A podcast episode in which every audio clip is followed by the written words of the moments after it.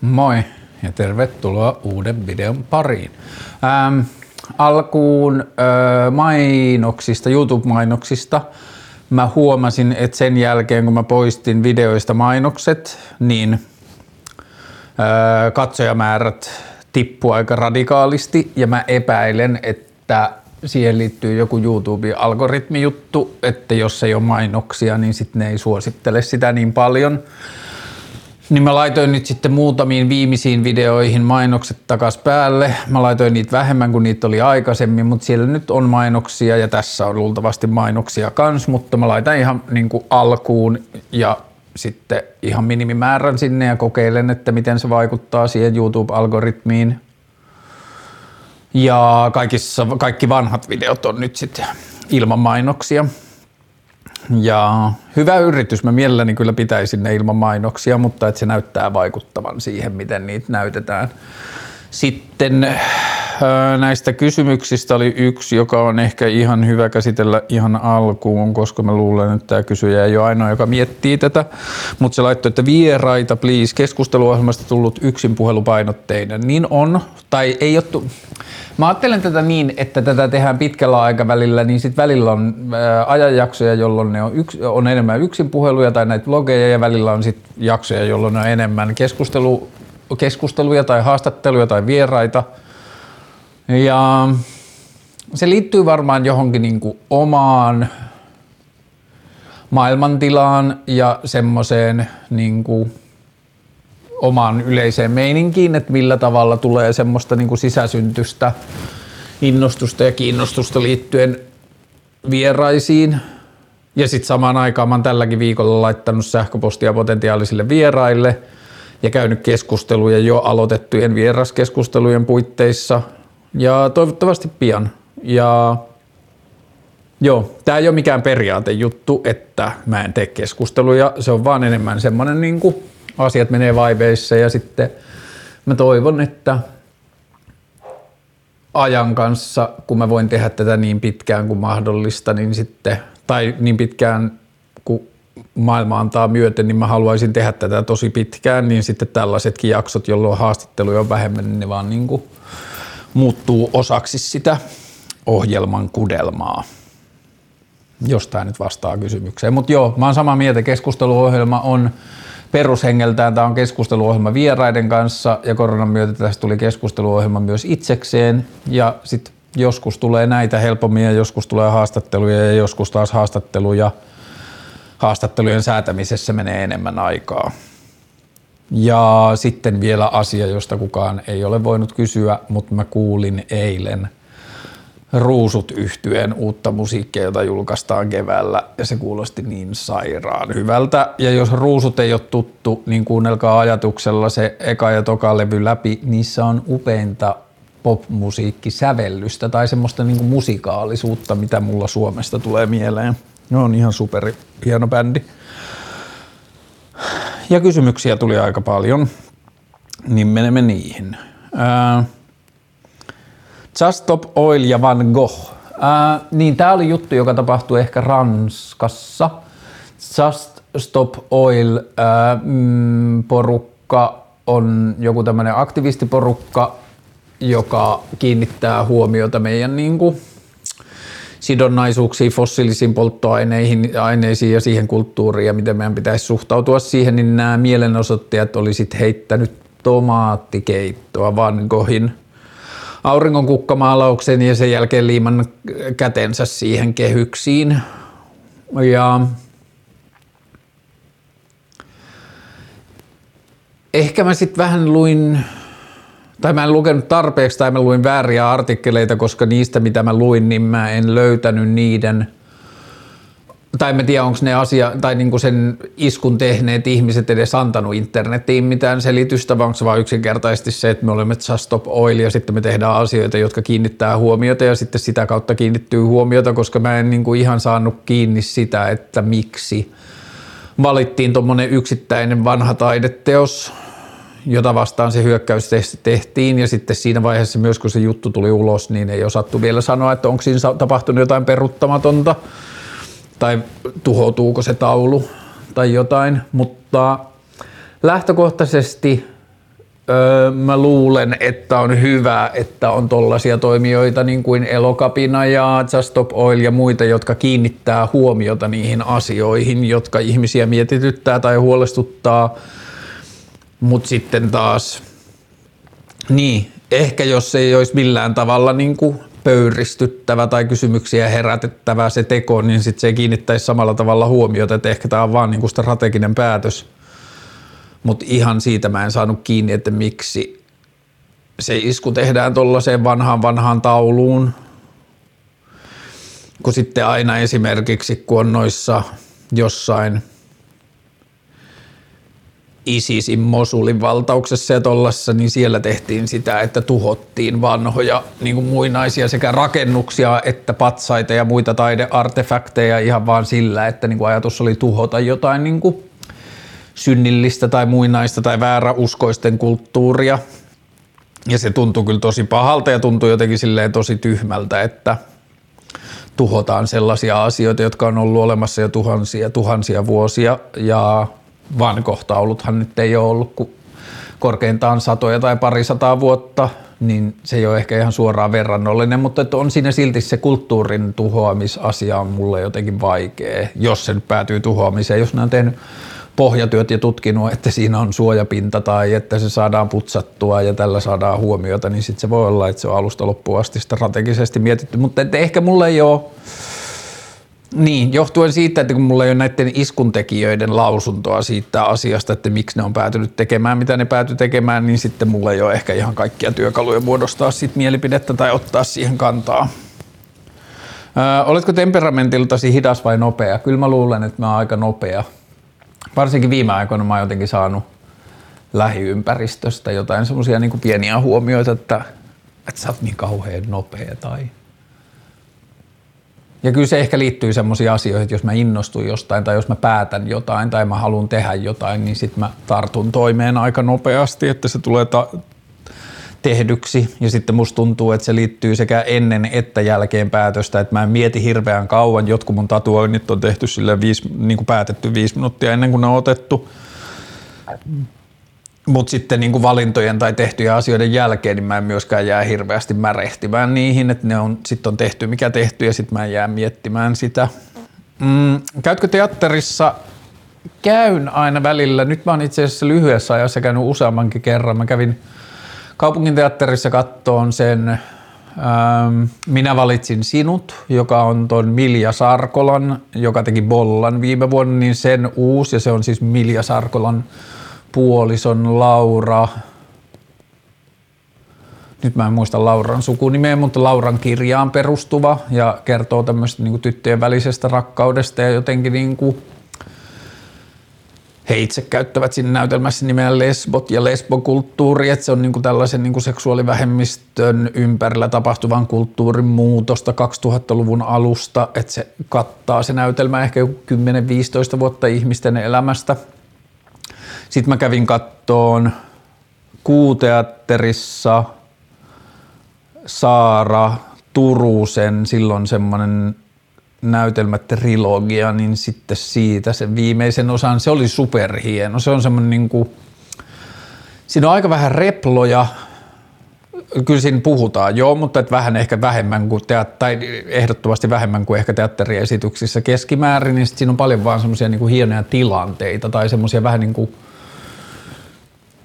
niin, tilanteita tai semmoisia, mihin asiat päätyy tai tapahtuu jotain hassua ja sitten sitä kautta kerrotaan jotain. Se oli tosi hieno.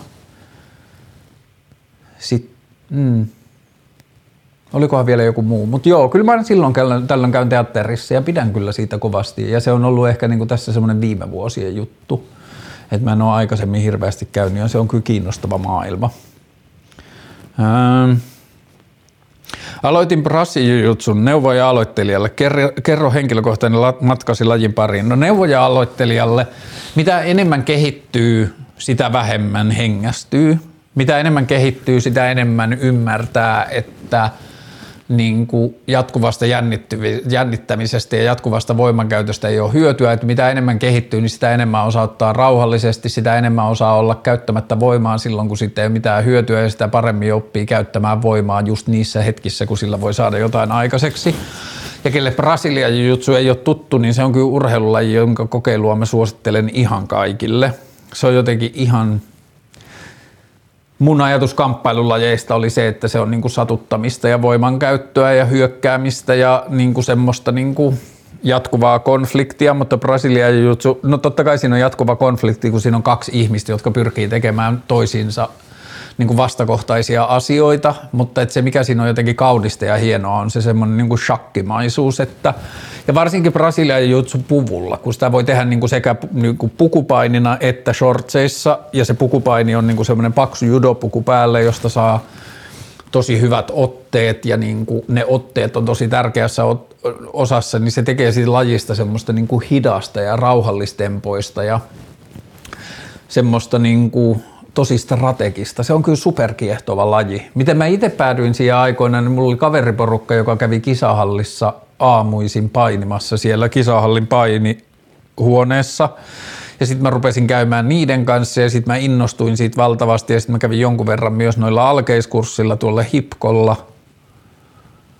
Ja Joo, se on kyllä semmoinen laji, jota mä aina välillä kaipaan ja sitten aina kesäisin mä haastan ystävieni johonkin nurmikkopaineihin – mutta joo, Brasilian jujutsu on niinku mun elämässä oikeastaan skeittaus, brassijutsu, kiipeily ja juoksu. On ollut semmoiset lajit, urheilulajit, jotka on niinku imassuvut kokonaan sisäänsä ja niissä on ollut niinku tuntunut, että niissä on silleen loputtomasti pengottavaa ja kiinnostavaa ja varsinkin brassijutsussa mä tiedän tyyppejä, jotka on paininut 20 vuotta ja ne edelleen niinku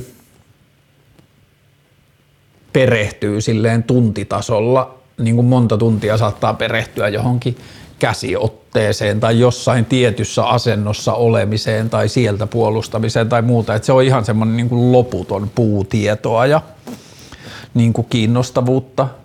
Mutta joo, Brasiljutsu on parhaimmillaan shakkia, josta tulee hiki ja se on ihan supersiistiä kyllä. Mielipide aidasta itärajalle jälleen kerran semmoinen asia, jossa mä en ole tutustunut ehkä kaikkiin niihin. Ehkä mediakaan ei ole niin kuin, tuonut sitä sillä tavalla esille, että se on vaan niin kuin, tuonut esille sitä jotakin keskustelua siitä, että mitä mieltä eri poliittiset toimijat siitä aidasta ja miten sitä lähestytään, mutta – Tällä hetkellä mä en tiedä, kuinka iso ongelma on, että aidan yli tullaan, tai niin kuin rajan yli tullaan luvatta, että kuinka paljon Venäjältä tulevat ihmiset tulee virallisten tarkastuspisteiden kautta ja kuinka paljon ne tulee niin kuin salaa rajan yli ja kuinka iso ongelma se on.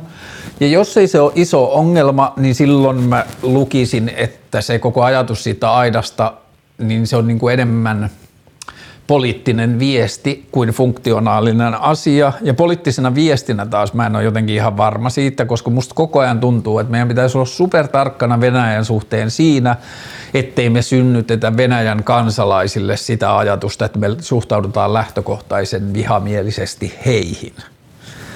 Että tässä on niin kaksi asiaa. Mä ajattelen, että osa venäläisistä vastustaa ja pitää Putinin toimintaa niin kuin järjettömänä ja kohtuuttomana ja oikeudettomana ja vääränä. Ja sitten on valtavasti varmasti venäläisiä, jotka tukee Putinia, mutta mä ajattelen, että niin kuin rajallisen tiedon varassa.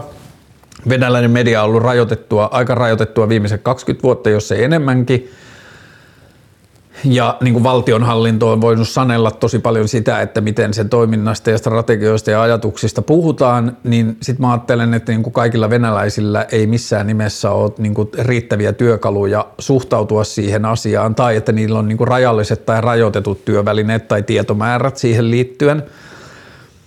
Niin sen takia mä ajattelen, että meidän pitäisi olla niin kuin naapurivaltioina tosi tarkkana sen kanssa, että kuinka paljon me lähetetään vihamielistä viestiä Venäjälle, koska sitten – jos esimerkiksi Putin tai Venäjän päättäjät haluaa saada kansaa puolelleen, niin sellainen kansa, joka kokee tulleensa vihatuksi tai jotenkin semmoisen henkisen hyökkäyksen kohteeksi, niin niitä on paljon helpompi saada, niin kuin että Putinin ja kavereiden on paljon helpompaa saada aikaiseksi semmoista niin kuin me vastaan muu maailma tai me vastaan länsimaat asetelmaa ja sitten sitä kautta niin kuin sitä niiden tukea siihen sotatoimintaan mä ajattelen, että on paljon helpompi saada – niin henkilökohtainen mielipiteeni rajasta itärajalle, kun aidasta itärajalle on se, että vain jos se on välttämätöntä ja vain jos sillä ajatellaan, että sillä voidaan todella välttää jotain niin kuin maanpuolustuksellisia riskejä, mutta niin kauan kuin se on joku niin kuin superpieni ilmiö, niin joku aidan rakentaminen, niin sehän voi jättää niin kuin kymmeniksi vuodeksi väl, niin kuin jälkensä tänne niin kuin valtion suhteisiin. Ja me ei tiedetä, mitä Putinille tapahtuu tai milloin siitä päästään eroon ja muuta, niin sitten varsinkin siinä vaiheessa, kun Putinista päästään eroon, niin musta tuntuu, että meidän pitäisi olla niin kuin osoittaa jotenkin niin kuin kiinnostusta yhteistyöhön ja niin kuin semmoiseen kumppanuuteen. Sähköpotkulaudat, buu suluissa ja kaupungeissa liikkuminen tulevaisuudessa ylipäätään. Mä oon keskustellut mun ystävien kanssa noista sähköpotkulaudoista paljon, koska ystävissänikin on ihmisiä, jotka niinku kuuluvat öö, sähköpotkulauta vihasivun seuraajiin tai puhuvat niin kuin silleen jatkuvasti silleen kiukun kautta sähköpotkulaudoista, niin sitten mä aina piikittelen niitä, että kuulostatte ihan samalta kuin ne, jotka, ne hevosmiehet, jotka kiukutteli autoja vastaan silloin joskus edellisen vuosisadan alussa. Mä yritän itse niin kuin saada itseäni kiinni siitä, että mä vastustaisi uusia asioita vaan sen takia, että ne on uusia asioita tai sen takia, että niissä on niin kuin silleen alkuvaiheen ongelmia. Mä ajattelen, että sähköpotkulaudat saattaa olla sille niin, kuin niin sanotulle viimeiselle mailille ihan niin kuin toimiva ratkaisu kaupungeissa, kunhan niitä opitaan käyttämään ja opitaan parkkeeraamaan ja niihin löytyy käytännöt. Kun ajatellaan sitä, että yhtäkkiä kaupunkeihin tuli laitteita, jotka saa halvalla käyttöä ja ne toimii sähköllä ja ne kulkee aika lujaa ja niissä on semmoinen niin seikkailullisuuden tai semmoinen niin kuin että ne ei ole pelkkiä kulkuneuvoja, vaan ne on vähän semmoisia niin rälläyslaitteita, niin luonnollisesti mä ajattelen, että siitä tulee kulttuuria, joka on niin kuin aika silleen rähisevää ja lautoja jätetään minne tahansa ja niitä heitellään kännissä ja muuta. Mutta sitten mä uskon, että se niin kuin uutuuden viehätys laantuu ja se ei olekaan enää yhtä niin kuin jännittävää heitellä jotain sähköpotkulautaa tai jättää se pyöräkaistalle niin kuin makaamaan. Kyllä mäkin välillä kiroilen, kun mä pyöräilen tuo kaupungissa ja joku on jättänyt sähköpotkulaudan suoraan pyör- pyörätielle.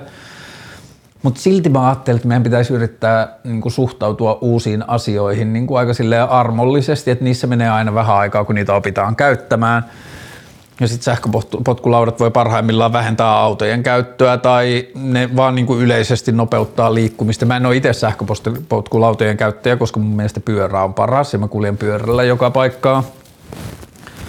Mutta yritän kyllä suhtautua niihin sillä tavalla niin kuin joviaalisti, että niin kuin kaikkiin isoihin uusiin asioihin liittyy ongelmia alussa ja sitten niihin niin kuin kasvetaan sisään, niistä tulee tavallisempia ja se joku rällääminen ei olekaan enää yhtä viehättävää ja jotain muuta.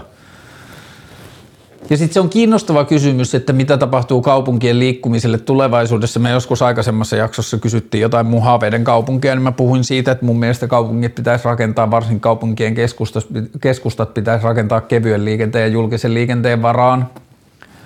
Ja osa sitä niin kuin kakkua. Mä ajattelen, että sähköpotkulaudatkin voi olla.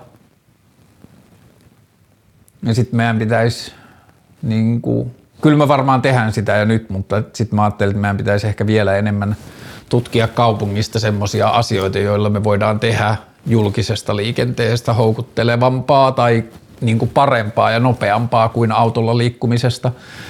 Ja sitten mä muistan, mä joskus kymmenen vuotta sitten kysynyt Anni Sinnemäeltä, että miksi Helsingin kaupunkia ja ilmaista joukkoliikennettä. Ja sitten se sanoi, että tärkeämpää on saada ensin poikittaisliikenne raiteille, että, si, että, niin kuin, että meidän joukkoliikenteen kuluja pitää ensin käyttää siihen. No nyt poikittaisliikenteen raiteet alkaa olla kohta valmiit niin kuin jossain tuo Maunulassa menee jo raiteita ja Viikissä ja tästä mun vierestä tulee tuohon Kumpulalaaksoon tulee raiteet ja siinä on nyt työmaa, niin olisiko se vuosi kaksi, niin sitten poikittaisliikenne on raiteilla, niin toivottavasti me sitten voidaan aloittaa uudelleen keskustelu julkisen liikenteen ilmaisuudesta. Ja sitten mun on jotenkin hankala uskoa, etteikö se niin kuin aika nopeasti vaan semmoisena niin kuin kaupungin toimintana. Jos ei se maksa itseään takaisin, niin se olisi kuitenkin niin kuin kaupunkiarvona sen arvonen, mitä se maksaa.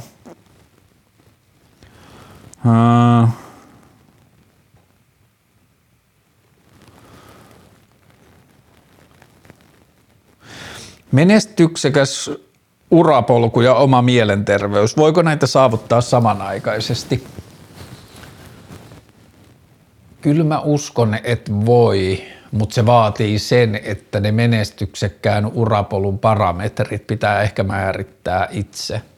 Että jos menestyksen mallin tai menestyksen mittarit tai urapolun mittarit ottaa ulkopuolelta sieltä maailmasta, mistä ne on annettu, niin sitten mä on taipuvainen ajattelemaan, että aika, vähän, aika harva ihminen temperamentiltaan ja luonteeltaan niin kuin sujahtaa suoraan niihin, että ne tuntuu suoraan niin kuin sen ihmisen jotenkin persoonan ja niin kuin itsennäköisen olon kaltaisilta. Niin siksi mä ajattelen, että jos menestyksen merkit tai urapolun askeleet ottaa sieltä maailmasta, missä niitä tarjotaan, niin sitten sen ja ö, mielenterveyden, niin kuin mielenterveydellisen hyvinvoinnin yhdistäminen voi olla vaikeaa, koska sitten – urapolku perinteisessä mielessä vaatii ihan sikan, tai siinä on tosi paljon semmoista niin kuin kilpailullisuutta ja sellaista, että kuka tekee eniten duuneja ja kuka valittaa vähiten ja kuka on ensimmäisenä paikalla ja poistuu viimeisenä. Ja sitten vielä niin kuin mun näkemyksen mukaan tuossa perinteisessä niin kuin ura-ajatuksessa ne työn mittarit on vinksahtaneita, että työn hyödyllisyys ei ole aina sama asia kuin menestyminen työelämässä, että työtä mitataan niin monilla muillakin tavoilla kuin sillä, että kuinka paljon siitä on hyötyä yhteiskuntaa tai yhteisöön. Ja sitten mä ajattelen, että jos työstä ei ole todellista hyötyä yhteisöön, niin vaikka kuinka saisi arvostusta työ, niin kuin sieltä työkehikosta tai työpaikalta tai työkulttuurista, niin mä ajattelen, että se ei ole pitkässä juoksussa kestävää, että ihminen kyllä tietää sen, että jos se kokee olevansa niin kuin valheellisten premissien varassa. Mutta joo, kyllä mä uskon, että menestyksekäs urapolku ja hyvinvoiva mielenterveys voi esiintyä samassa ihmisessä, mutta sitten mä vähän ajattelen, että siinä on ehtona se, että se ihminen uskaltaa vähän määritellä itse sitä, että mitä se menestyksekäs työ on – ja millainen se urapolku on, että sitä urapolkua jotenkin suunnittelee ja määrittää itse sen sijaan, että maailma sanelee sen sulle. Niin sen mä ajattelen, että se on vähän siinä niin kuin jotenkin merkittävänä tekijänä. Sitten vähän samaan teemaan, miten päästä oravan pyörästä pois. Joku on ehkä jo sitten totennut, to, todennut, että tämä menestyksekäs urapolku ei ole minulle, haluan pois tästä.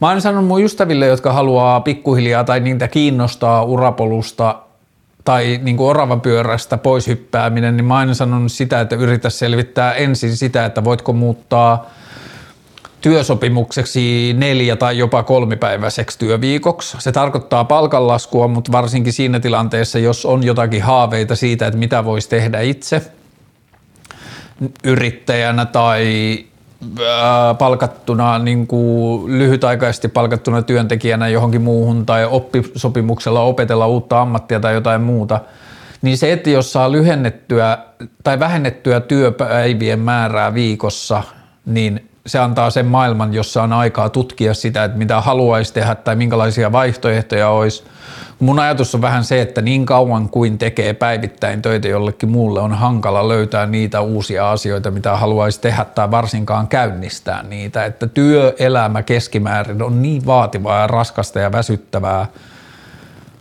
että on lähes kohtuutonta vaatia, että siinä semmoisen niin perinteisen työelämän paineessa pystyisi keksimään sitä, että mitä haluaa tehdä, miten sitä alkaa tekemään, miten oma niin kuin vaikka yritystoiminta tai itsensä työllistyminen käynnistyy tai työpaikan vaihto, alan vaihto, miten se tapahtuu, niin sen takia siihen olisi hyvä saada aikaa. Niin mun ensimmäinen vihje on se, että yrittää vähentää viikossa olevien työpäivien määrää se ei ole läheskään kaikissa työpaikoissa tai läheskään kaikissa ammateissa mahdollista, mutta jos se on, niin se on mun mielestä turvallinen, hyvä askel. Että ensin voi oppia vähän siihen, niin että miten se oma arki lutviutuu, jos toimeentulo vähän pienenee ja saa siitä vasta lahjaksi lisää omaa aikaa, jolloin voi juonia muita asioita. Ja sitten silloin voi alkaa tekemään myös niitä asioita, joita ei vielä lasketa työksi, mutta niitä voi myöhemmin käyttää näytteenä siitä, että minkälaista työtä voisi tehdä tai haluaisi tehdä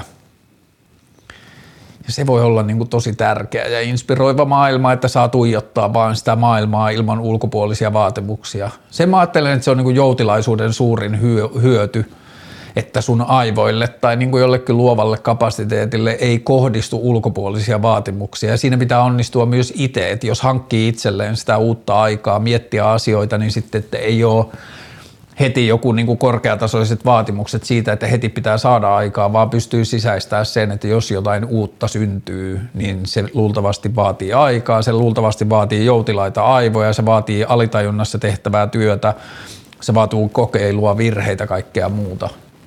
Niin jos kysymys oli, että miten päästä oravan pyörästä pois, niin itsearmollisuus, joutilaisuuden lisääminen ja aktiivisen työajan vähentäminen, mä ajattelen, että ne on niitä ensimmäisiä askeleita.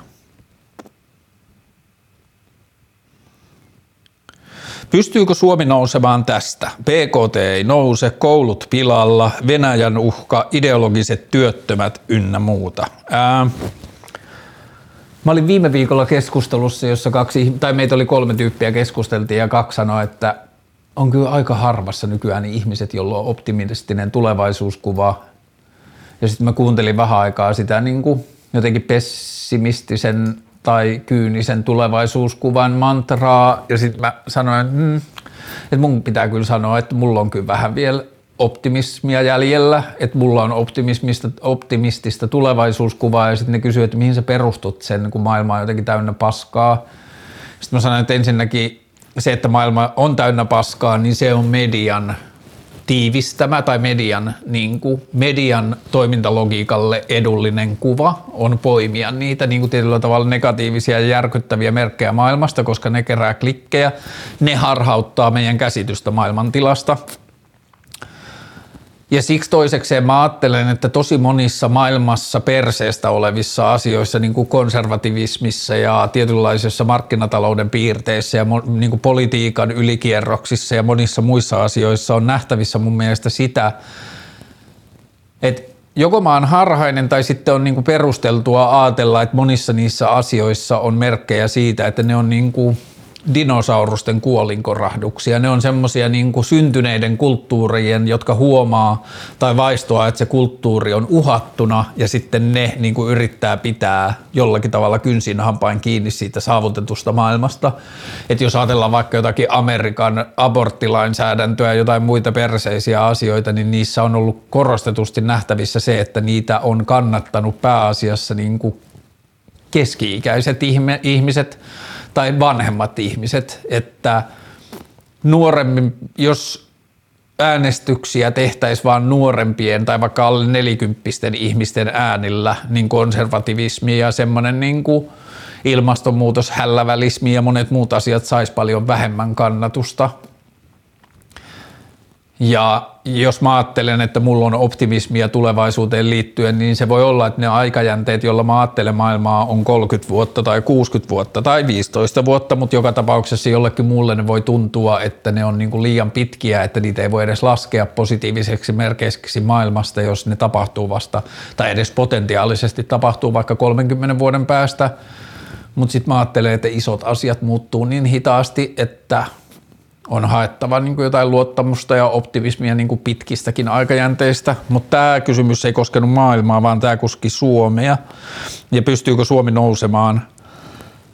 Ensinnäkään se, että BKT ei nouse, niin mä ajattelen, että tällä hetkellä me yritetään, tai jos me yritetään nostaa BKT, niin me yritetään tehdä sitä aika vanhanaikaisilla työvälineillä, me yritetään tekohengittää pystyyn niitä toimintamalleja, jotka meidän BKT on pitänyt kasassa aikaisemmin, niin kuin tietynlaista teollisuutta ja metsäteollisuutta ja jotenkin semmoista niin kuin työpaikkalähtöistä ajattelua ja muuta, jos, jotka on mun mielestä jälleen kerran merkkejä siitä, että yritetään pitää kiinni jostain, mitä on ollut. Ja samaan aikaan mä näen, että on hirveästi potentiaalia uudenlaisten niin kuin kestävämpien teollisuusalojen tai kestävämpien liiketoiminta-alueiden maailmassa. Ei pelkästään se, että asioita tehdään paremmin, vaan myös se, että synnytetään uusia – toimintamalleja ja teknologioita, joiden varaan voidaan rakentaa kestävämpää maailmaa. Ja jos niitä onnistutaan synnyttämään, niin niillä pysty, niitä pystytään myös, niillä on myös potentiaalia niin kuin globaaliin kauppaan. Ja jos me kehitetään uusia malleja tai paremman sanan puutteessa innovaatioita, niin niistä luulisi syntyvän myös uutta bisnestä ulkomaille – sitten samaan aikaan mun mielestä Suomi on aika lapsenkengissä ja varmaan monet muutkin, tai länsimaat yleisesti, mutta Suomi on aika lapsenkengissä sen kanssa, että kuinka helpoksi ja kannustavaksi me tehdään esimerkiksi itsensä työllistäminen Mä ajattelen, että uudet asiat ja kestävät asiat maailmaan tulee syntymään seuraavien vuosien aikana tosi paljon pienten yksiköiden toimesta. Mä en ihan hirveästi laske toivoa niin, niin kuin noiden jättien fortumeiden tai metsäteollisuuden tai metalliteollisuuden tai muiden varaan, koska niillä on ne olemassa olevat toi, niin kuin liiketoimintamallit, joiden varaan on tehty hirveän kalliita investointeja ja palkattu hirveätä määriä ihmisiä, niin semmoiset junat kääntyy niin hitaasti,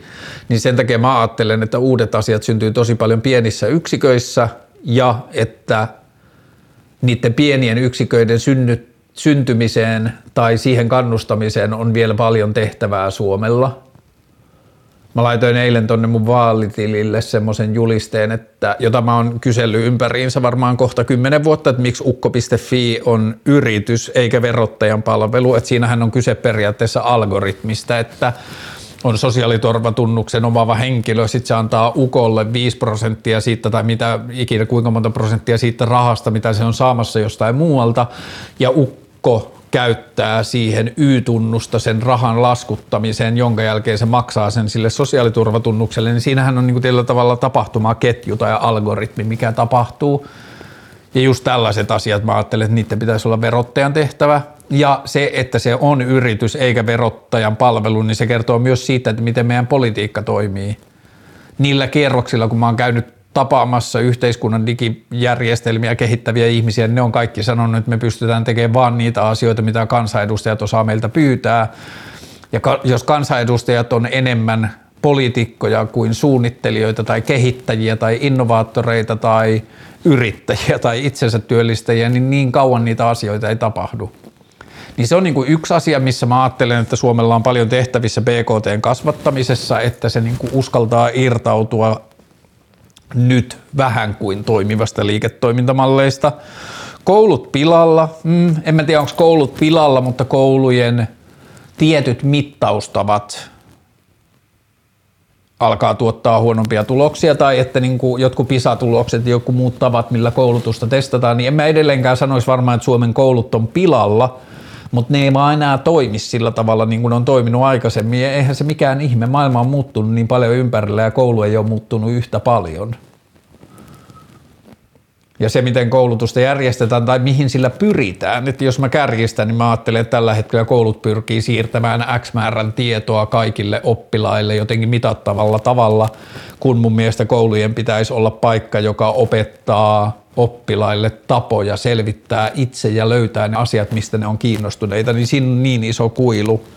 Et jälleen kerran toi on mun mielestä yksi asia, jossa Suomi halutessaan pystyy tekemään aika paljonkin sille asialle – Ideologiset työttömät, mä en tiedä kuinka iso ongelma ideologiset työttömät tällä hetkellä Suomessa on noin niin kuin numeraalisesti, mutta ideologiset työttömät pitää ottaa kyllä vakavasti siinä mielessä, että ne kertoo siitä, että ne työt, mitä on tarjolla, ei pysty inspiroimaan tai että ihmiset ei koe niitä, niiden kautta merkityksellisyyttä suhteessa yhteisöön ja sitten syntyy ideologista työttömyyttä, kun koetaan, että työn tekeminen tai muille työn tekeminen on vain jonkun muun rikastuttamista tai jonkun liikevoiton parantamista, niin ei ihme, että syntyy ideologista työttömyyttä.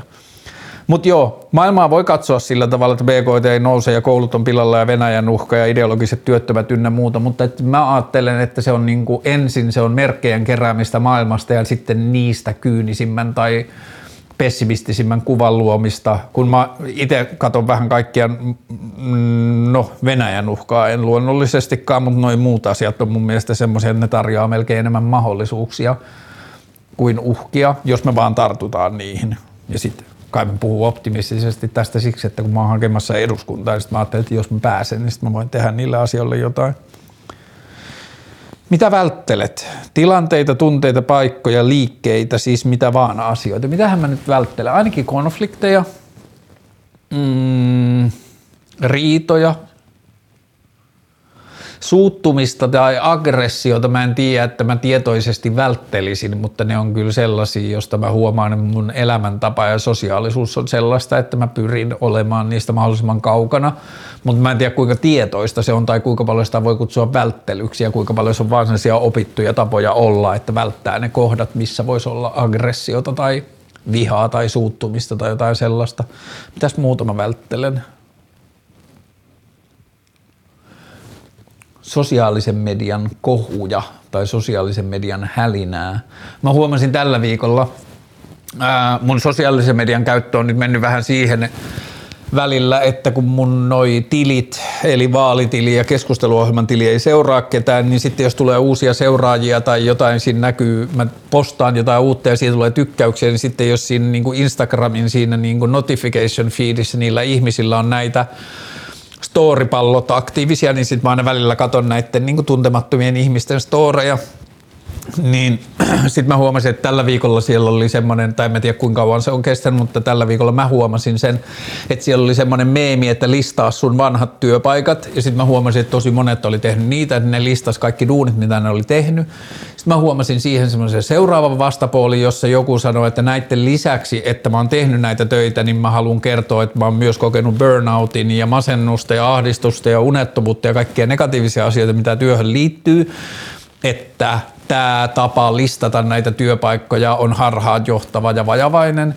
Ja sitten sen jälkeen mä huomasin vielä uuden polven, että hei, että ei tarvitse tulla tänne Instagramiin kertomaan sitä sun työhistoriaa, että, että ihminen on muutakin kuin työ ja se historia, että näiden asioiden kanssa voit mennä sinne LinkedIniin ja sitten mä muistin, niin kuin tajusin taas sen, että miten sosiaalinen media toimii, että ihan sama kuinka niin kuin vilpittömät tai jotenkin sympaattiset lähtökohdat jollakin asialla on, niin sille aina niin kuin tietyllä tavalla syntyy se vastapuoli, joka on jonkinlaista identiteetin rakentamista. Tai yleensä se on sitä, että oletteko tulleet ajatelleeksi, että tällä asialla on toinen puoli, mutta sitten se esitetään vähän niin, niin kuin ne, jotka olisi osallistunut siihen edelliseen aaltoon, näyttäytyy jotenkin tyhminä tai ajattelevattomina tai muuta.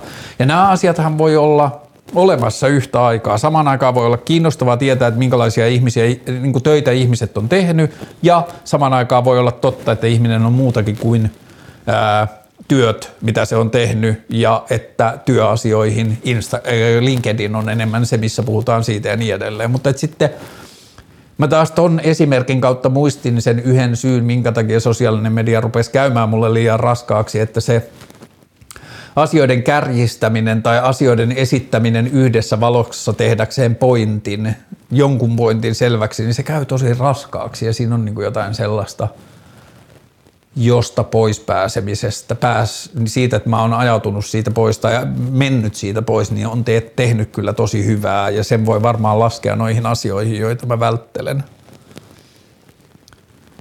Sitten on kysymys, oletko valmis heittämään pyyhkeen kehään, että maailma ei tule enää paranemaan, niin en kyllä ole. Ja en mä tiedä, kuinka paljon mun optimismi liittyy siihen, että mä koen itse omaavani jotain ideoita ja ajatuksia siitä, miten maailmasta voidaan tehdä parempi ja että mä en ajattele niin, että jos öö, mä en pääse ensi keväänä eduskuntaan, niin sitten kaikki on ohi. Mä ajattelen, että se on vain yksi haku ja sitten mä seuraavan neljän vuoden pää- aikana ajattelen, että jaksanko mä tai tuntuuko yhtä merkitykselliseltä hakea uudelleen. Mutta jos multa poistettaisiin toi tai mä poistaisin jostain syystä itseltäni ton koko mahdollisuuden, että mä en enää edes voisi hakea eduskuntaa tai mä en voisi osallistua millään tavalla yhteiskunnan tuohon niin päätöskerrokseen, niin oisinko mä yhtä optimistinen, että – perustuuko mun optimismi jotenkin sellaiseen, osittain sellaiseen harhaan, että mä kuvittelen, että mulla on edes mitään mahdollisuuksia päästä eduskuntaan ja sitten mä pystyn muuttamaan tai vaikuttamaan siihen maailmaan, että se lähtisi kulkemaan tietyissä asioissa tiettyyn, tiettyyn suuntaan. Mutta joo, en ole kyllä valmis heittämään pyyhettä kehään sen suhteen, että maailma paranisi. Uh. Oot varmaan tietoinen esiintymisestäsi Radalla-kirjassa. Radalla-kirja on siis toimittaja, kirjailija Elina Iida-Sofia Hirvosen kirja, ja Elinahan, tai e, niin, Elina Ida-Sofia on ollut myös ohjelmassa vieraana. Löytyy jostain puolentoista kahden vuoden takaa se haastattelujakso. Mä oon tietoinen esiintymisestäni tai vähän minun kaltaiseni hahmon esiintymisestä siinä kirjassa, mutta mä en ole itse lukenut sitä, koska mä en ole vielä saanut sitä kirjaa. Mutta me ollaan kyllä juteltu kirjailijan kanssa siitä, että me tavataan kahvilla ja mä ostan siltä sen kirjan. Ja ainoa mitä mä tiedän siitä on, että siinä on joku hahmo, joku jäbä, joka on jossain psykedeeli sitten päihteiden vaikutuksen alaisena kehittänyt jonkun uuden demokratiamallin ja sitten se höpöttää siitä. ää, jo tämä tekee tämän silleen, että mä en ajattele, että se on minä, vaikka se voisi olla inspiroitunut musta, on se, että mä en ole saanut demokratia-ajatusta psykedeellisten aineiden vaikutuksen alaisena, vaan silleen niin kuin monen vuoden tai ainakin parin vuoden semmoisen niin pohdinnan tuloksena, kun mä oon miettinyt sitä, että jos olisi joku post-apokalyptinen maailma, jossa ei ole demokratiaa, niin miten nykyisessä maailmassa demokratian, tai nykyisen maailman mahdollisuuksilla demokratia voisi rakentaa uudelleen, niin jo se on mulle semmoinen ajatus, että mm, en ole minä, koska niin kuin, psykedeelit ei niin kuin, näytellyt roolia siinä. Mutta joo, mä en voi oikein ottaa kantaa, kun mä en ole nähnyt sitä – ja sitten mä ymmärrän, miten proosa toimii, että kirjailijat kohtaa elämässään ihmisiä ja keskusteluja ja asioita, joista ne inspiroituu tai joista ne ottaa palasia tai jotka niiden mielestä on vaikka signaali tai symboli jostain ilmiöstä tai jostain ja sitten ne kirjoittaa niiden ympärille asioita. Mä tiedän, että mä oon esiintynyt hahmona tai mun kaltainen hahmo tai mun esittämien keskustelujen kaltainen niin kuin keskustelu käydään jossain kirjassa tai jossain muuta, mutta ei mulla ole missään vaiheessa ollut ongelma ajatella sitä, että vaikka mä olisin inspiroinut tai vaikka mä tietäisin, että mä oon kirjailijan kanssa keskustellut jostain sen sy- suuntaisista asiasta, niin ei mulla ole siitä harhaa, että se olisi minä, vaan se on niin proosallinen versio jostain asioista, mitä se kirjailija on kohdannut elämässään ja joku mun kanssa käydyt keskustelut saattaa olla osa sitä. Ja Hmm. Joo, mä oon tietoinen, että siinä kirjassa esiintyy hahmo, mutta jännä, että joku tyyppi, jota mä en tiedä täällä internetissä on myös, kun se, keltä mä kuulin siitä, oli mun ystävä, joka oli lukenut sen kirjan ja se tiesi, että mä oon tämän kirjailijan ystävä. Niin sitten se sanoi, että siellä on semmoinen hahmo, joka on kyllä ehkä vähän sinä, mutta joo, mä en ole lukenut sitä vielä. Ähm, Ehkä mä voin ottaa tähän kantaa sitten uudelleen, kun mä oon lukenut sen, mutta joo. Oot varmaan tietoinen esiintymisestä. Joo, olen tietoinen, että kaltaiseni hahmo tai hahmo, joka käy keskusteluja, joita mä olen käynyt, esiintyy siinä. Ää, mielipide seurakuntavaalit. Pitäisikö liberaalien aktivoitua ja kaapata valta? Mä mietin tämä edellisten seurakuntavaalien osalla tosi paljon ja sitten mä mietin sitä kysymystä sitä kautta, että jos aktivoituisi porukka niin kuin ateisteja tai agnostikkoja seurakuntavaaleissa ehdolle, niin olisiko kirkolla työkaluja tai kiinnostusta puuttua siihen asiaan jollain tavalla, että jos seurakuntavaaleihin esimerkiksi ilmestyisi agnostikkojen lista, mun lyhyt ää, suhde kirkkoon on se, että mä ajattelen, että kirkko on superhieno instituutio, ja se tekee tosi tärkeää työtä parhaimmillaan yhteiskunnassa.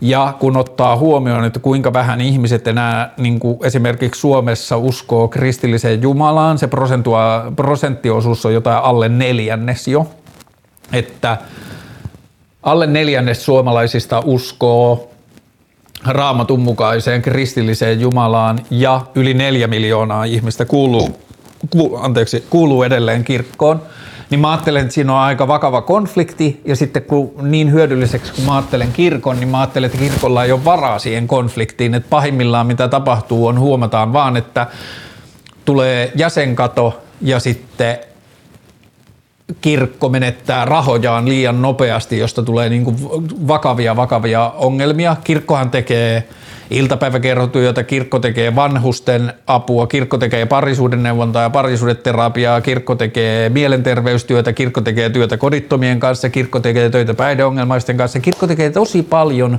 merkittäviä, tärkeitä yhteiskunnallisia posi- niin kuin asioita. Ja sitten jos mä ajattelen, että jos ihmiset rupeaisi eroamaan kirkosta sillä tiiveydellä tai niin kuin sillä kiihkolla, millä ne eivät enää usko Jumalaan, niin yhteiskunta kärsisi siitä enemmän, tai niin kuin eniten. Kyllä sitten kirkkokin tietenkin kärsisi, se olisi paljon kirkon työntekijöitä, joita jouduttaisiin irtisanomaan, mutta että se on asia, josta yhteiskunnalla ei ole varaa luopua.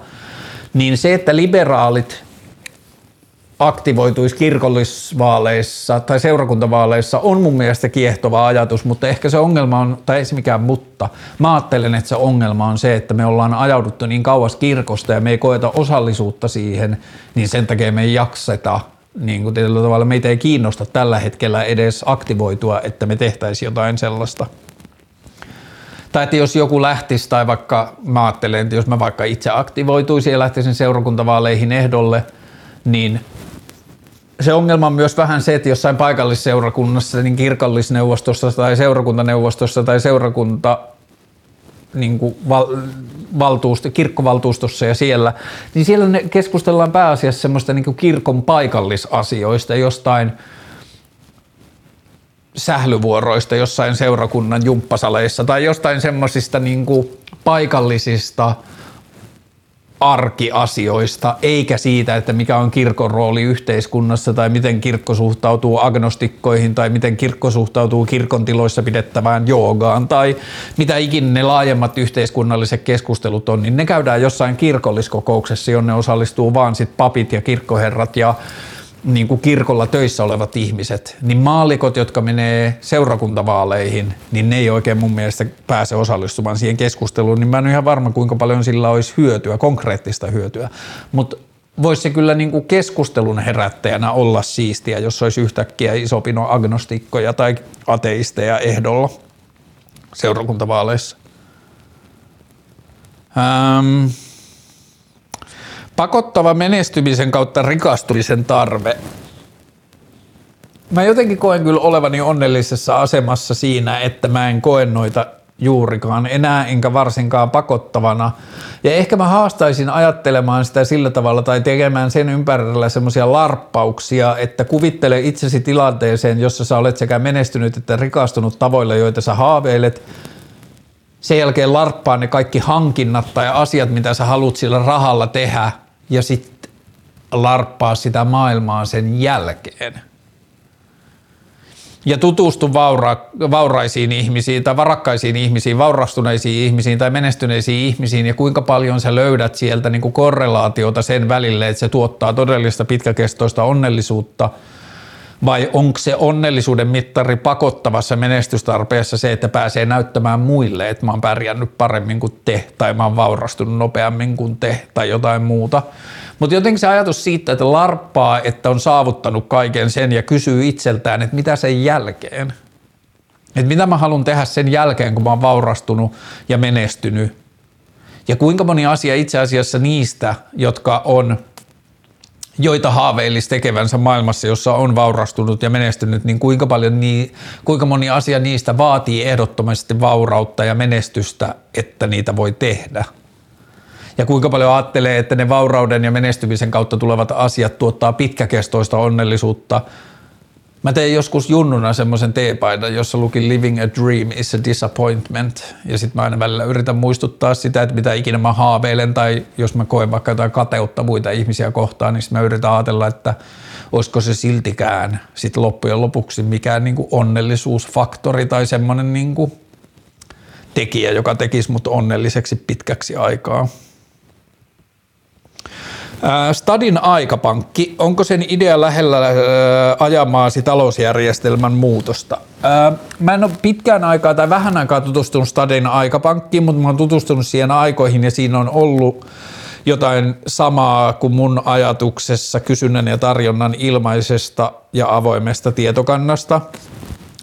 Se mun ajatus kysynnän ja tarjonnan avoimesta ja ilmaisesta tietokannasta ei ole suoraan talousjärjestelmä sen ympärille, tai se voi kehittää meidän talousjärjestelmää johonkin suuntaan, mutta että se mitä mä oon kelannut ja mitä mä haluaisin ajaa kansanedustajana ja mitä mä ajan muutenkin tälläkin hetkellä eri tavoilla keskustellen ihmisten ja asiantuntijoiden kanssa – niin se liittyy siihen, että mä haluaisin, että maailmassa kysynnän ja tarjonnan energia pääsisi liikkumaan mahdollisimman vapaasti. Yksinkertaisin esimerkki, nyt on syntynyt näitä jakamistalouden alustoja, jossa kysyntä ja tarjonta kohtaa esimerkiksi, että mä olen kipeänä kotona ja mä haluan ruokaa kotiin, niin sitten – mulla on kysyntää ja sitten jossain on tarjontaa, jossain on joku jäbä sähkömopolla, joka on valmis hakemaan sitä ruokaa, tuomaan sitä mulle maksua vastaan, niin nykyisessä maailmanjärjestyksessä Volt tai Foodora tai Uber Eats tai joku muu ottaa siinä rahaa välistä, joka tarkoittaa sitä, että se on niin portti tai pato siinä. Se energia ei pääse liikkumaan niin vapaasti kuin olisi mahdollista.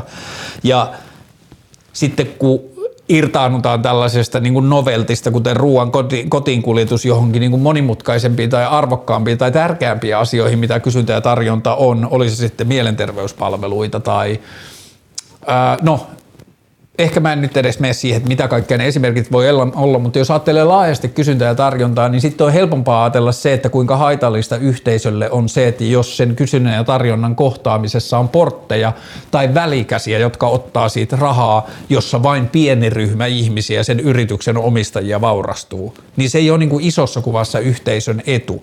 Tai jos ajatellaan vaikka ilmastonmuutoksen vastaista taistelua, niin siihen liittyy tosi paljon resurssitehokkuus. Esimerkiksi se, että jos ajetaan vaikka autolla niin kauan kuin autot on polttomoottoriautoja tai autojen valmistaminen on saastuttavaa, niin on kaikkien etu, että niissä autoissa niitä automatkoja ajettaisiin mahdollisimman vähän. Toisin sanoen jokaisessa autossa, jotka on menossa samasta pisteestä A samaan pisteeseen B, niin jokaisessa autossa olisi mahdollisimman monta ihmistä, tai että jos niissä on vain yksi ihminen, niin sen yhden ihmisen kyydissä on vaikka joku paketti tai asia, joka on menossa sen saman matkan. Ja niin kauan kuin kaikessa tällaisesta tiedosta tehdään bisnestä, että sitä myydään sitä dataa sille kysynnän ja tarjonnan toteuttajille että sitä kohtaamispistettä myydään tai siitä välistä otetaan rahaa, niin se vähentää sitä niiden tapahtumista. Ja sen takia mä ajattelen, että yhteisön kannattaa rakentaa sellainen kysynnän ja tarjonnan tietokanta, jossa nämä asiat löytää toisensa ja ihmiset löytää saman työmatkan omaavat ihmiset löytää toisensa tai ihminen, joka ajaa joka päivä jonkun paikan ohi, jolla on kuljetettavaa toiseen paikkaan, niin jos se saa sitten muutaman euron tai kym, jos se saa matkasta, jonka se tekisi muutenkin niin se saa siitä rahaa, niin se on kaikkien etu, että se asia tapahtuu sillä tavalla, että sen takia ei tarvitse tehdä toista matkaa erikseen. Ja ihan sikana kaikkeen niin kuin energiankulutukseen ja työkaluihin ja omistamiseen. Ja mitä ikinä ne asiat on, niin kysyntä ja tarjonta niin kuin vaatii tai ei se vaadi, vaan että sille on olemassa maailma, jossa se voidaan kohtauttaa mahdollisimman matalalla kynnyksellä ilman häiriötekijöitä, jollaiseksi mä ajattelen esimerkiksi kysyn noi jakamistalouden alustat ja firmat, jotka tekee sitä bisneslogiikalla. Onko se sama kuin Stadin aikapankki. Käsittääkseni Stadin aikapankin ajatus on se, ja kyllä siinä on sitten yhteyttä siihen, että jos mä ajattelen mun, niin kuin, joo totta, jos mä ajattelen sitä näin päin, että mulla on ollut ajatuksia semmoisista talousjärjestelmistä, jossa ihminen pystyy osallistuessaan yhteisöön – keräämään jonkinlaista todistusta siitä, että tämä ihminen osallistuu yhteisöön ja auttaa naapureita ja auttaa ihmisiä omalla osaamisellaan, niin sille kuuluu myös sitä yhteisön tarjoamaa hyvää jollakin tavalla takaisin. Et jos ihminen koko ajan auttaa ympäristöä, niin sitten meillä on meillä on mahdollisuus rakentaa systeemejä, joilla me pystytään sitten palauttamaan sille ihmiselle sitä hyvää tavalla tai toisella. Olisi sitten rahaa tai sitten, että kun se tarvii apua, niin meidän yhteisö pystyy osallistumaan siihen. Niin siinä mielessä Stadin aikapankissa ja mun ajattelemassa talousmallissa voi olla jonkun verran samaa. Että jos mä oon ymmärtänyt Stadin aikapankkia oikein, niin siinä on just se ajatus, että – että sä osallistut juttuihin tai tarjoat apuasi juttuihin ja sitten sä voit pyytää sieltä apua takaisin. Jos mä oon ymmärtänyt oikein. Ainakin nimi viittaa siihen ja mitä mä muistan viimeksi tutustuneeni siihen, niin siinä oli tämän kaltainen meininki. Niin joo, kyllä niissä on varmasti jonkun verran samaa. Mutta että mä haaveilen maailmasta jossain parin sadan vuoden päässä, jossa ihminen osallistuu, niin kuin, että jos ihmisestä lähtee henkilökohtainen kiinnostus osallistua yhteisöön, niin se riittää niin kuin tietyllä tavalla se on se niin kuin tietyllä tavalla minimum viable product, tai niin kuin, on tietenkin ihmisiä ja elämäntilanteita, joissa ihminen ei pysty osallistumaan yhteisöön tai sillä ei ole mitään annettavaa tai sillä ei ole voimia tai muuta, niin niihin liittyy poikkeussäännöt, mutta että mä haluaisin löytää sen maailman, jossa ihminen voi levollisesti niin kuin laskeutua siihen, että haa, että mä oon kiinnostunut yhteisön hyvinvoinnista ja kun mä sitä kiinnostusta puran ympäristöön, niin, niin yhteisö pitää kyllä musta huolta niin sellaisesta talousjärjestelmästä mä haaveilen ja sen kanssa jollakin tavalla sukulainen Stadin aikapankki voi olla. Sitoutumiskammo. Tähän alkuun on kerrottava, että Rovaniemellä on ollut sen niminen DJ kuin DJ Ahtaapaikan Kimmo, joka on mun mielestä yksi parhaista DJ-nimistä – Mä ehkä jollakin tavalla itse tunnistan itse, itsessäni sitoutumiskammoa, mutta se liittyy ehkä jollakin tavalla, se ei liity, pelkä, se ei liity suoraan siihen, että kun mä uskaltaisin sitoutua vaikka johonkin ihmissuhteeseen, vaan se liittyy johonkin niin kuin heimo- tai perheytymis- tai sellaiseen asiaan, että oltuani 17 vuotta parisuhteessa ja 12 vuotta lapsiperheessä ja niin edelleen, 13 vuotta niin kuin semmoisessa niin kuin ydinperheajatuksessa, niin sen toiselta puolelta sitten löytynyt semmoinen joku niin kuin vapausasia. On mulle tosi merkityksellinen ja sen takia mulla on aika korkea kynnys niin kuin heittäytyä tai niin kuin, ei se ole ehkä korkea kynnys heittäytyä, vaan että multa ei, mä en huomaa, että musta kumpuaisi semmoista tarvetta tai kiinnostusta semmoiseen niin kuin heimoutumiseen tai perheytymiseen, niin se voi olla jollain tavalla niin kuin sitoutumiskammon sukulaisuutta – mutta sitten jossain määrin sitoutumiskammo on myös sitä, että ja kyllä mä ehkä koen, että jossain vaiheessa elämää mä oon, mä oon tunnistanut sellaista, mutta että se sitoutumiskammo on sitä, että ei uskalla jotenkin niin kuin lukita vaikka jotain parisuhdeasiaa,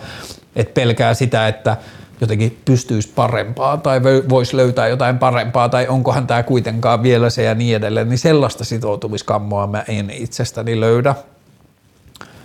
Mutta varmaan joo, sitoutumiskammon niin kuin minkä tahansa, tai lähes minkä tahansa muun niin kuin joku semmoisen niin psykologisen jännitteen kanssa on tärkeää yrittää löytää niitä pohjasyitä, mitä pelkää, mitä uhkia näkee, mistä ei halua luopua ja niin edelleen. Ja sitten kun sitä rupeaa hahmottaa, niin ehkä sen kanssa voi löytyä levollisuuttakin – ja ehkä just sen se levollisuuden takia mä en esimerkiksi tiettyjä asioita, mä en koe sitoutumiskammoksi, vaikka joku niitä voisi ulkopuolelta ajatella sellaiseksi. Ne on vaan asioita, joita mä en halua tai ne ei kuulu mun elämään tai ne, niin kuin, ne ei kuulu sellaisen elämään, jota mä haluan just nyt elää tai jonkalaista tulevaisuutta mä haaveilen, niin en mä tiedä, onko sit väärin kutsua sitä sitoutumiskammoksi, koska se ei ole niin kuin kammo, joka siinä vaikuttaa.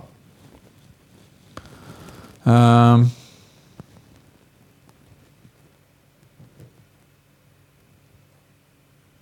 Kanye West, mä katsoin eilen tota, on semmoisen ton Noren, eli Noreagan pitävä tota, räppi, pääasiassa räpin ympärillä pyörivä keskusteluohjelma nimeltä Drink Champs, jossa nimi kertoo kyllä kaiken, ne siis juo viinaa, ja polttaa pilveä studiossa ja keskustelee räpistä ja kaikenlaista sen ympärillä, niin Kanye West oli viime viikolla siellä vieraan, niin mä katsoin sen eilen sen koko kolme ja puoli tuntisen. Ja se on kyllä jännä uusi lisä Kanyeen, se, niin se semmoinen kristususko ja semmoinen niin syvä kristillisyys josta tietenkin niin kuin verrattuna varsinkin sellaiseen kristillisyyteen, missä mä oon kasvanut, niin onhan se aika erinäköinen versio, mutta amerikkalainen kristillisyys on ollut aina jotenkin oma juttunsa, mutta et sitten se, että niin kuin, nyt sitten niin kuin sen kristillisyysasian kautta on tullut nämä niin kuin ihmeelliset uudet juutalaisjutut, jossa sitten – niin kuin se puhuu kaikista kristityistä jollakin tavalla, että, niin kuin, että mäkin olen juutalainen, että en mä voi olla antisemiitti, koska I'm semite myself, koska mä oon niin kuin Kristuksessa ja niin edelleen. Hmm. En mä tiedä, osaanko mä, tai niin kuin, onko sen haastattelun jäljiltä mulla mitään niin kuin nohevampaa sanova, sanottavaa Kaniesta. Mun mielestä se niin kuin vastaa mun käsitystä bipolaarisuudesta, mistä se on itse puhunut. Että se meiningissä on tosi paljon sitä niin kuin semmoista maanisen ja depressiivisen ihmisen niin kuin ristiriitaa.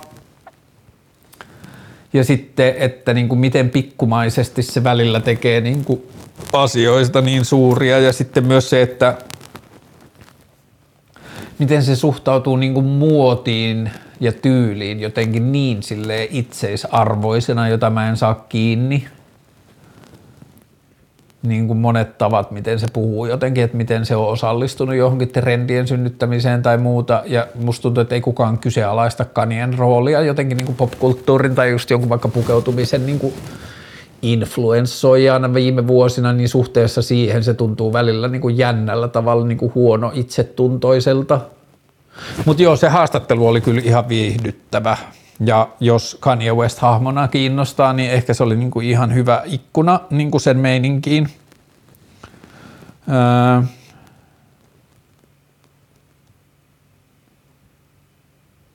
Vinkkejä aamuheräämiseen, kun ulkona on tosi harmaata. Öö.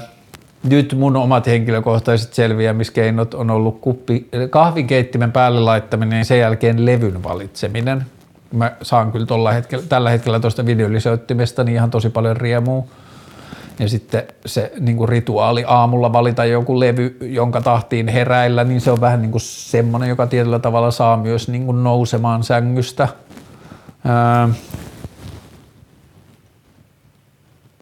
Ja sitten kynttilät aamuisin on myös tosi kiva, että kun ulkona on harmaata, niin sitten se kynttilöiden lämmin valo on jotenkin tosi fresh. Alan Watts, oletko lukenut hänen kirjaajienne?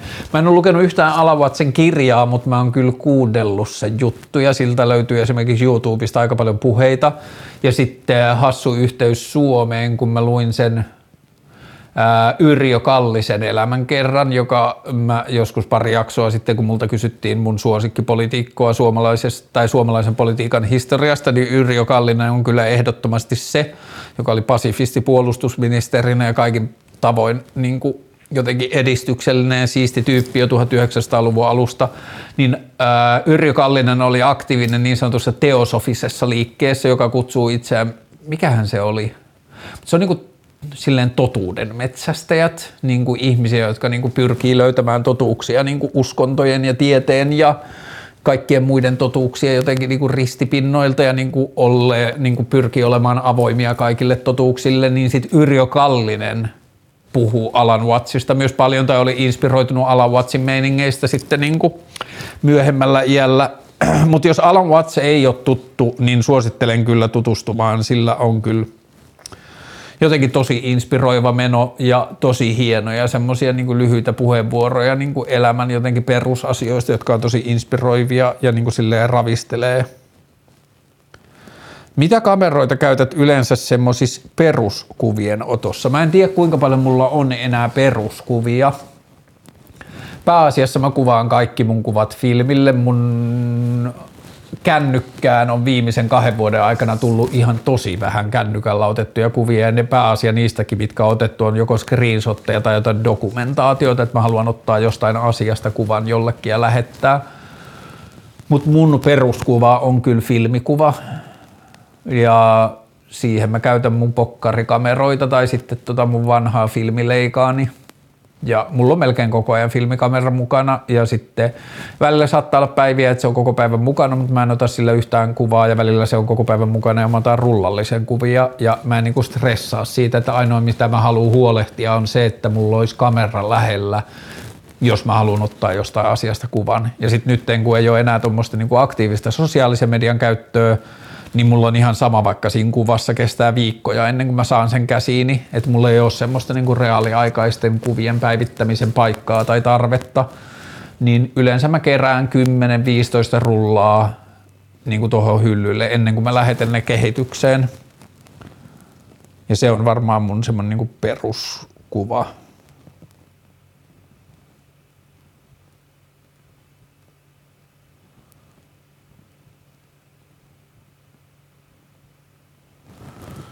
Mm, parhaat oppaat graafiseen suunnitteluun.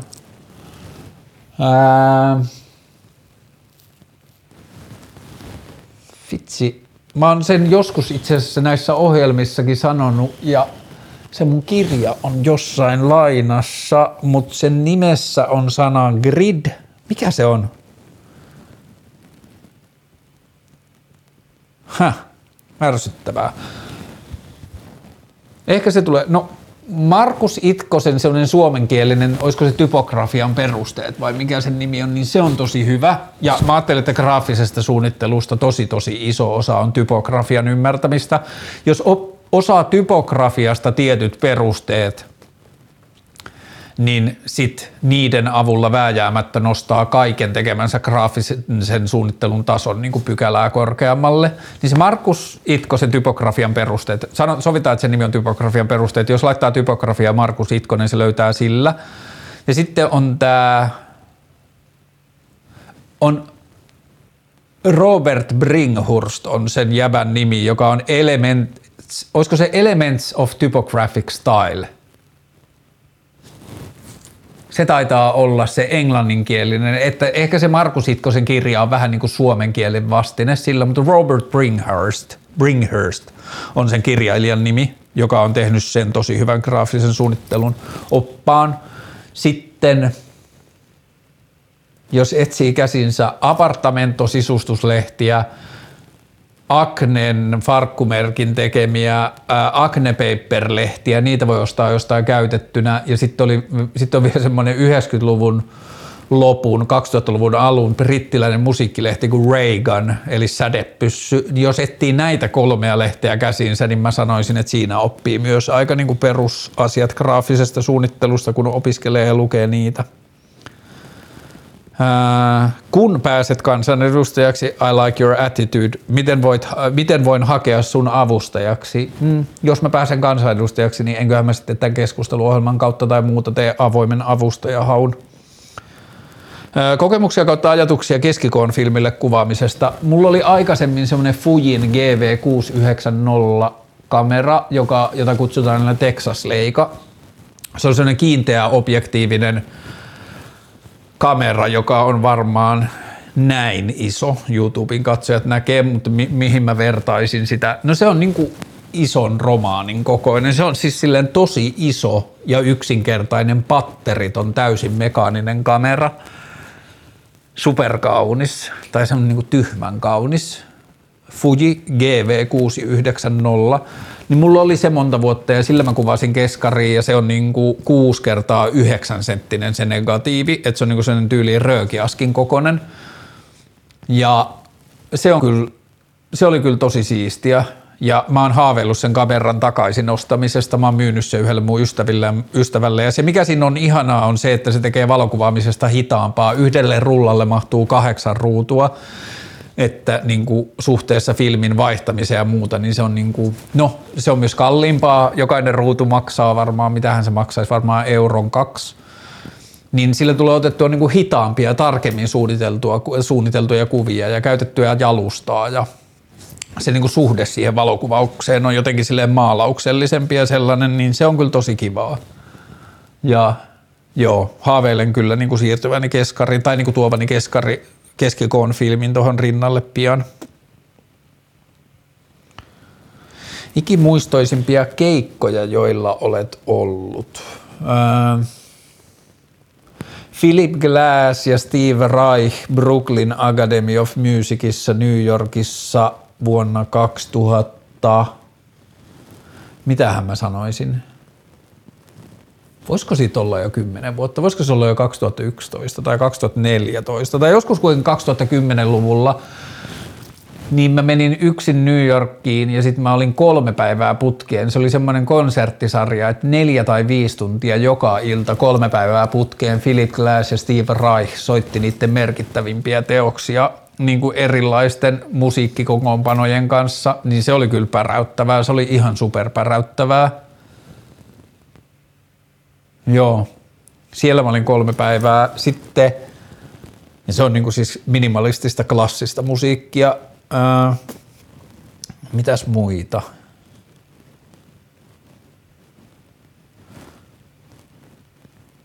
Ää, nyt mä katsoin viime viikolla, sitä ei voi katsoa niin kuin silleen kutsua live-keikaksi, mutta mä katsoin YouTubesta semmoista bändiä kuin Death Heaven, eli niin kuin kuurojen taivas, mutta Death Heaven on semmoinen niin kuin post-black metal, post-huutometalliyhtye, niin niillä oli ollut Losissa jossain puistossa festivaaleilla päiväkeikka silleen päivänvalossa ja aina kun mä oon katsonut niistä jotain videotallenteita, niin ne on jossain pimeillä klubeilla, niin sitten semmoisen musiikin katsominen niin kuin päivän valossa, semmoisen niin kuin auringonvalopuistokeikkana, niin se oli kyllä jotenkin sellainen, minkä mä haluaisin nähdä. Ja toinen, minkä mä haluaisin nähdä livenä olisi Turnstyle, se semmoinen HC tai post-HC-bändi, mutta niistä keikoista, mitä mä oon nähnyt livenä, Fucked up yhtyeen mä näin Tavastialla joskus vajaa kymmenen vuotta sitten. Se on semmoinen kaja, ää, tota, kanadalainen myöskin vähän niin kuin post-HC-yhtye,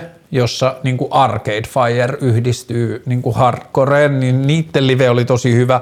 Sitten myös Julia Holter, joka on semmoista superkaudista musiikkia, niin sen mä oon nähnyt Tavastialla ja se oli tosi hyvä. Mitä muita? Nämä on ehkä just tällaiset ikimuistoisimpat keikat, vaikka ne on ikimuistoisia, niin ne on niin sit sellaisia, että niitä ei muista silloin, kun niitä kysytään. Mutta joo, noi tulee ekana mieleen.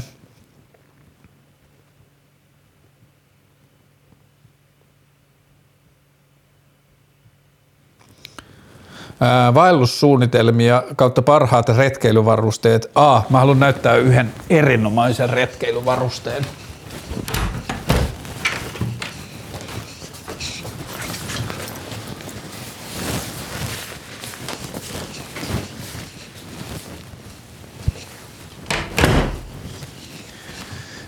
YouTuben katsojat näkee, äänitiedoston kuuntelijat voi kuvitella, untuva housut.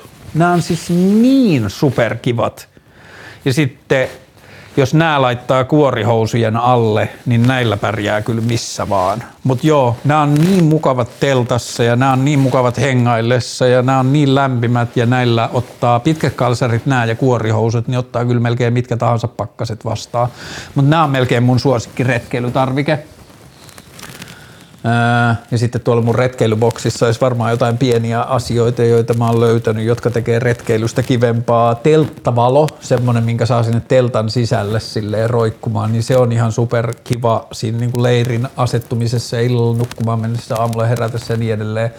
Retkeilysuunnitelmia mä kävin muutama viikko sitten tuolla Meikon luonnonpuistossa telttailemassa. Olisi tarkoitus tehdä kyllä vielä lisää, mutta mulla on ollut tässä vähän tämmöinen niin kuin ha- hamuileva suhde sekä juoksemiseen että retkeilemiseen, että olen tehnyt vähemmän kuin, niin kuin haluaisin ja mikään hän ei estä mua, niin silloin tämä on joku niin kuin elämäntilanne juttu, mutta joo, ei ole mitään niin kuin valmiita suunnitelmia, on vain haaveita. Ää, katsotaan Tonne ei ollut tullut muita, mutta sitten inboxiin oli tullut kysymyksiä. Ää, mitä mieltä olet transsukupuolisten osallistumisesta miesten kautta naisten sarjoihin urheilussa? Ää, tämähän on yksi sellainen asia, jota varsinkin urheilulähtöiset ihmiset, esimerkiksi joku Aleksi Valavuori on pitänyt esinä, esillä niin kuin ongelmana liittyen jotenkin niin kuin transoikeuksiin tai transasioihin. Ehkä mulle on tärkeämpää niin kuin ihmisten henkilökohtaisen sukupuoli-identiteetin vapaus tai seksuaali-identiteetin vapaus tai sukupuolen korjaaminen ja sellaiset asiat on mulle tärkeämpiä kuin urheilu noin niin kuin yleisterminä tai kilpaurheilu.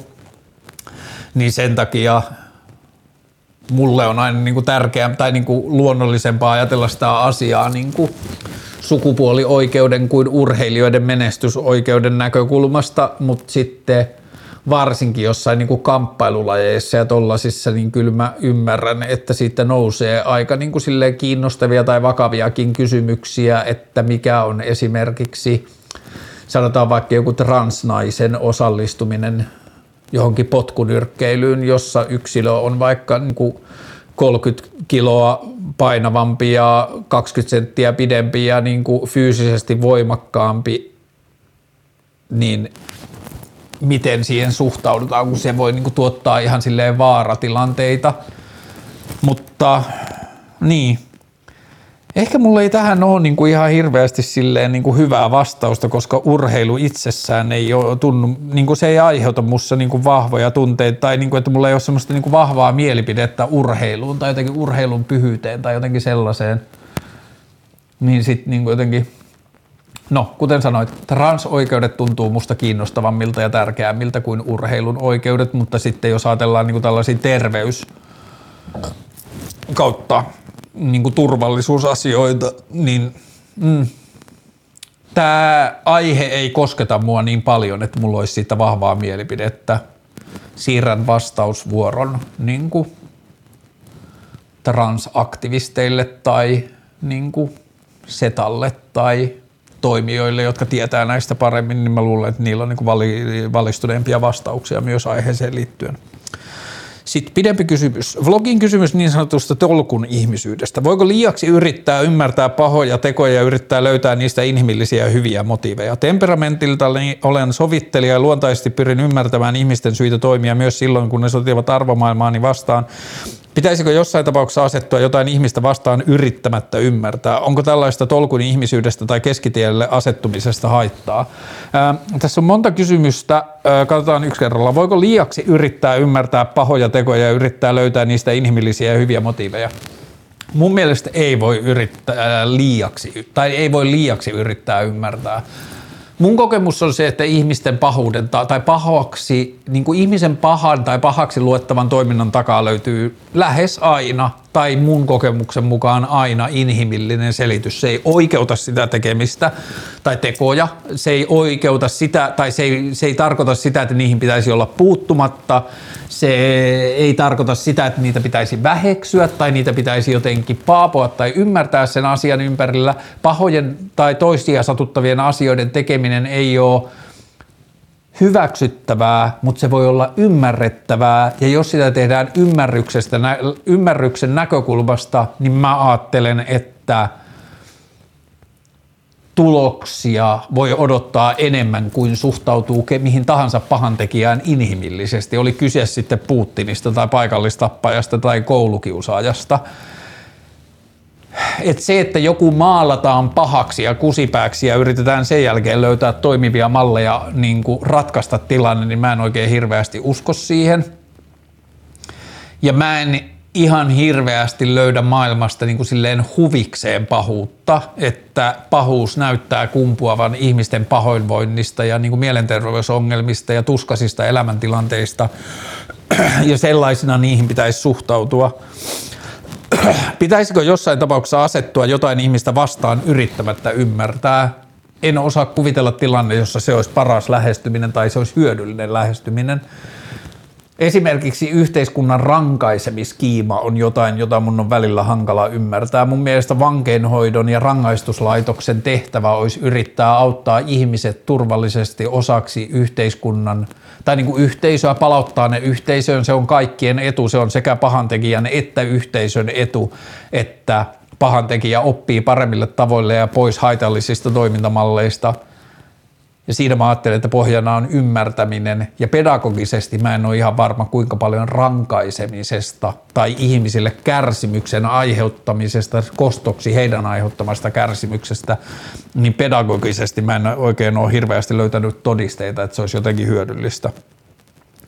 Onko tällaista tolkun ihmisyydestä tai keskitielle asettumisesta haittaa? En tiedä, onko tolkun ihmisyys ja sitten vähän niin kuin latautunut sana, mutta kes, niin, kun mä en kutsuisi kum, sitä kummaksikaan, mä en kutsuisi sitä tolkun, ihmi, niin kuin, ää, tolkun ihmisyydeksi tai keskitielle asettumiseksi, mä kutsuisin sitä inhimillisyydeksi, mä kutsuisin sitä inhimilliseksi suhtautumiseksi ihmisten toimintaan tai inhimilliseksi lähtökohdaksi. Ja mä en osaa kuvitella, milloin siitä olisi haittaa. Sehän ei tarkoita sitä, että – asiat jätetään huomioimatta tai asioiden annetaan olla tai ihmisten annetaan tehdä pahoja tekoja, vaan se tarkoittaa sitä, että niihin yritetään löytää mahdollisimman terve ja kannustava ja turvallinen ilmapiiri niiden edistämiseksi tai hoitamiseksi. Mutta joo, mun on hankala kuvitella, että mitkä on ne haitalliset ää, niin seuraukset siitä, että yritetään suhtautua inhimillisesti – sitten, miten länsimaalaisen hyvin toimeen tulevan tulisi käyttää aikaansa maailman parantamiseen, esimerkiksi ilmastonmuutoksen ehkäisy ja hyvätekeväisyys niin edelleen, vai pitäisikö se käyttää itsensä toteuttamiseen ja elämästä nauttimiseen olettaen, että nämä molemmat eivät voi toteutua samanaikaisesti? No ensinnäkään mun on hankala kuvitella tilannetta, jossa nämä ei voi toteutua samanaikaisesti, että etteikö ihminen voisi osallistua maailman parantamiseen. Ja toteuttaa itseään ja nauttia elämästä. Hmm. Mä ajattelen, että ihmisen hyvinvointi tulee tosi paljon siitä, jos se saa kokea osallistuvansa yhteisöön hyödyllisellä tavalla.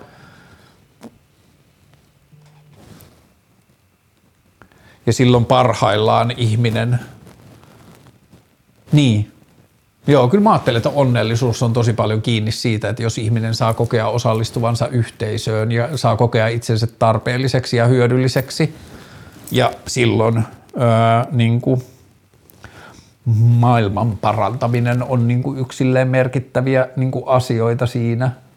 Joo, ehkä mä en saa kiinni jostain kysyjän niin kuin tähän sisältämästä ajatuksesta – tai ehkä mä en vaan hoksaa jotain semmoista kohtaa, jossa nämä olisi toisiaan poissulkevia tai että ihmisen Ihminenhän voi keskittyä itsensä toteuttamiseen ja elämästä nauttimiseen tavoilla, jotka on yhteisölle haitallisia tai kestävyydelle haitallisia tai maailmalle haitallisia. Mutta sitten samaan aikaan mä näen, että on hirveästi tapoja, joilla ihminen voi keskittyä itsensä toteuttamiseen ja elämästä nauttimiseen ja joko niin, että ne itsessään on yhteisöä hyödyttäviä asioita tai niiden lisäksi ihminen tekee yhteisöä hyödyttäviä asioita. Joo. Ehkä jotenkin tälleen mä ajattelen tätä asiaa. Siinäpä luulen, että oli nyt tällä kertaa kaikki. Ja toivottavasti pian sitten sellainen vieras jakso tai useampi. Mutta joo, ihanaa syksyä. Ollut super kaunis päivä taas tänään. Tosi kaunis aurinko. Jatkamme harjoituksia. Pyssar. Hei.